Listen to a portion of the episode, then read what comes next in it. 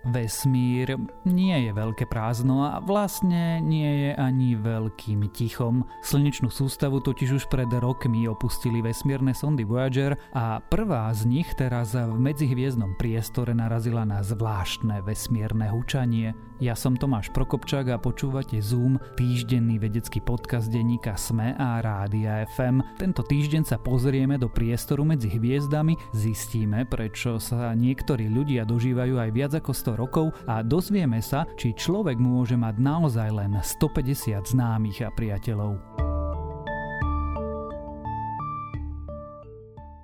Sonda Voyager 1 opustila našu slnečnú sústavu pred 9 rokmi. Odvtedy putuje takmer prázdnotou a na Zem stále posiela údaje o miestach, kde ešte žiaden ľudský stroj nebol. V nedávnej zasielke dát zo sondy si však astronómovia všimli zvláštne akoby hučanie. Zdá sa teda, že nový domov sondy nie je až taký neaktívny, ako si vedci mysleli.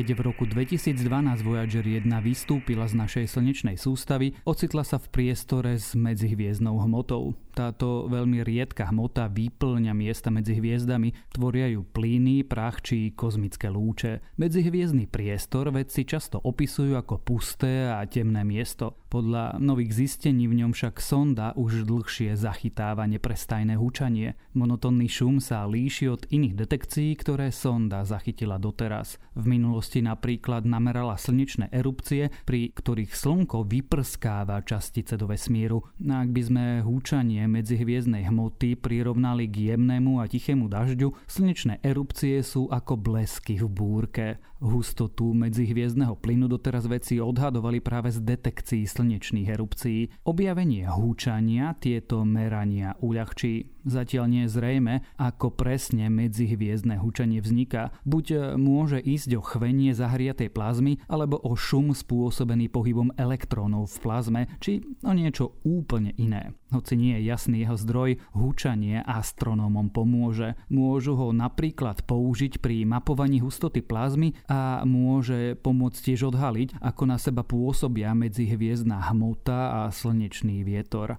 K meraniam zrejme astronómovia v budúcnosti pridajú aj zistenia zo sesterskej sondy Voyager 2, ktorá prekročila hranicu našej slnečnej sústavy v roku 2018. Vo vesmíre totiž putujú sestry rozličnými smermi. Zem opustili v roku 1977, Voyager 2 v auguste a Voyager 1 v septembri a fungovať asi budú až do roku 2025. Odhaduje sa, že vtedy by mohli vypovedať službu generátory, ktoré ktoré obe sondy poháňajú. Keď talianka Emma Moránová oslavovala 117. narodeniny, bola poslednou žijúcou osobou narodenou v 19. storočí. Svoju dlhovekosť úsmevne pripisovala jedeniu surových vajec za tomu, že sa nikdy nevydala. Zomrela v roku 2017 spokojne vo svojom kresle v dome vo Verbánii. Nový výskum ukazuje, že ľudia ako Moránová za svoju dlhovekosť vďačia najmä jedinečnej genetike. Nie len, že sa dožívajú viac ako 105 rokov, ale v starobe ich často netrápia ani bežné starecké choroby ako problémy so srdcom, cukrovka či rakovina. Ich telo má nezvyčajnú schopnosť boja proti poškodeným bunkám, naznačuje výskum v časopise eLife. Hoci starobu si často spájame s chorobami či so zábudlivosťou, tento osud nečaká každého po dovršení dôchodkového veku. Dokonca je skupina ľudí, ktorých staroba sa označuje ako superstaroba a je v 80 si zachovajú mentálne vlastnosti podobné skôr 50 a ich zdravie je tiež nezvyčajne dobré. Niektorí ľudia sa chorobám vyhýbajú aj dlho po 90 či dokonca storočníci. Extrémnu dlhoveko sa rozhodli preskúmať talianskí a švajčiarsky vedci. Výskumníkov zaujímali najmä tí, ktorí sa dožili aspoň 105 či 110 rokov. Zvyknú sa prezývať aj superstoroční. Takéhoto vysokého veku sa dožije zhruba jeden z tisícky storočných ľudí. Dobrovoľníkom vedci odobrali vzorky krvi, z ktorej získali ich detailný genetický obraz. Výsledky porovnávali so skupinou, ktorá mala priemerný vek 68 rokov. Takto vedci odhalili niekoľko genetických odchýlok, ktoré boli typické pre viac ako storočných ľudí. Nájdené variácie najviac ovplyvňujú tri rôzne gény, ktoré súvisia so zdravím buniek. Najviac sa genetické odchýlky u storočných spájajú so zvýšenou aktivitou génu STK17A, ktorý je dôležitý pre zdravie buniek. Napríklad koordinuje odpoveď buniek na poškodenie DNA a poháňa bunkovú smrť. Výrazné genetické zmeny vedci spojili aj so zníženou aktivitou génu COA1. Ten je dôležitý pri signalizácii medzi bunkovým jadrom a mitochondriou. Zlyhanie mitochondrií plní dôležitú úlohu v starnutí. U storočných tiež zaznamenali zvýšenú aktivitu genu BLVRA, ktorý odbúrava vysoko reaktívne chemikálie z buniek a udržiava ich zdravé. Počas života sa v našom tele prirodzene vyskytujú rôzne mutácie. Niektoré sú neškodné, s inými si poradí naše telo samo, no s postupujúcim vekom funkcia boja proti mutáciám slabne. U superstarnúcich ľudí to zrejme neplatí.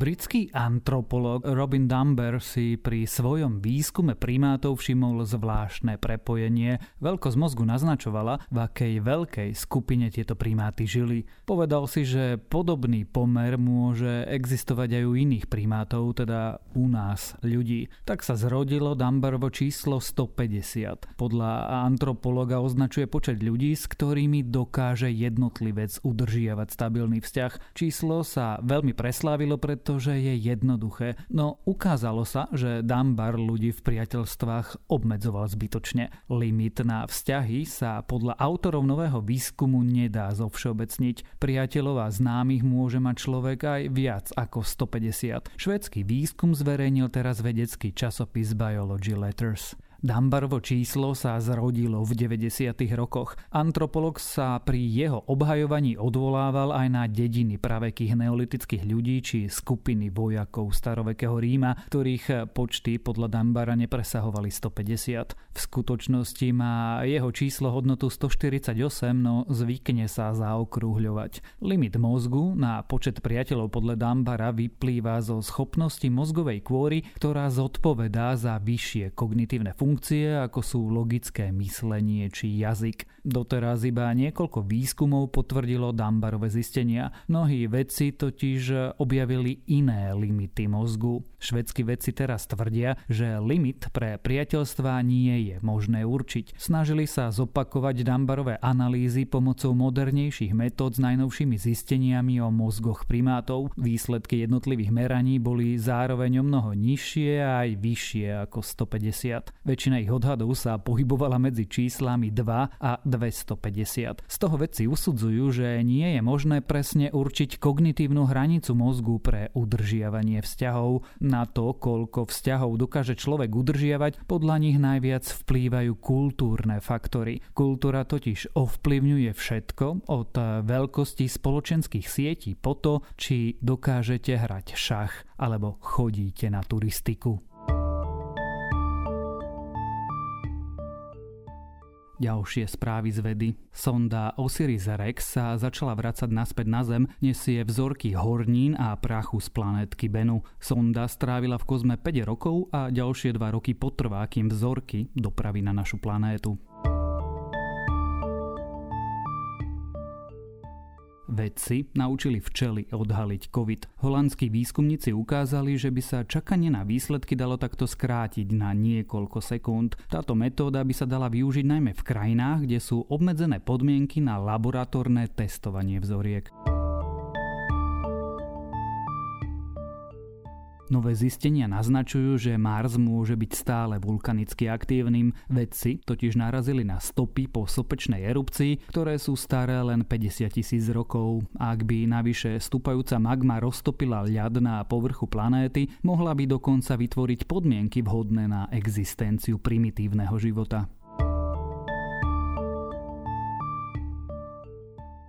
Vodík nie je najmä vo vode. Na našej planéte je ho zrejme až 70 krát viac v zemskom jadre ako v oceánoch. Naznačujú to experimenty v laboratóriu, ktoré sa snažili napodobniť podmienky pri vzniku našej planéty. Ak vás správy z vedy zaujali, viac podobných nájdete na weboch tech.sme.sk alebo primár.sme.sk. Počúvali ste Zoom, týždenný vedecký podcast denníka SME a Rádia FM. Zoom nájdete aj vo vysielaní rána na fm vo vašich mobilných podcastových aplikáciách, na streamovacej službe Spotify alebo na adrese sme.sk lomka Zoom. Ja som Tomáš Prokopčák a texty napísala Renáta Zelná. Za zvuk a postprodukciu ďakujeme Kristýne Janščovej.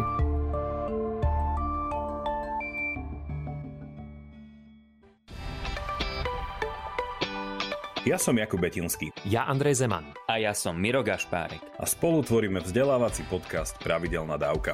Vychádzame dvakrát týždenne, vždy v útorok a piatok. A v našich dávkach sa venujeme filozofii, religionistike a technológiám.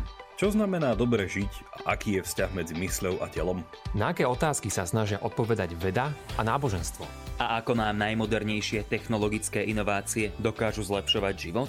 Vypočujte si nás cez vašu obľúbenú podcastovú aplikáciu. A tiež nás nájdete na webe Deníka Sme a na našej stránke www.pravidelnadavka.sk Buďte zvedochtiví a nech vám to myslí.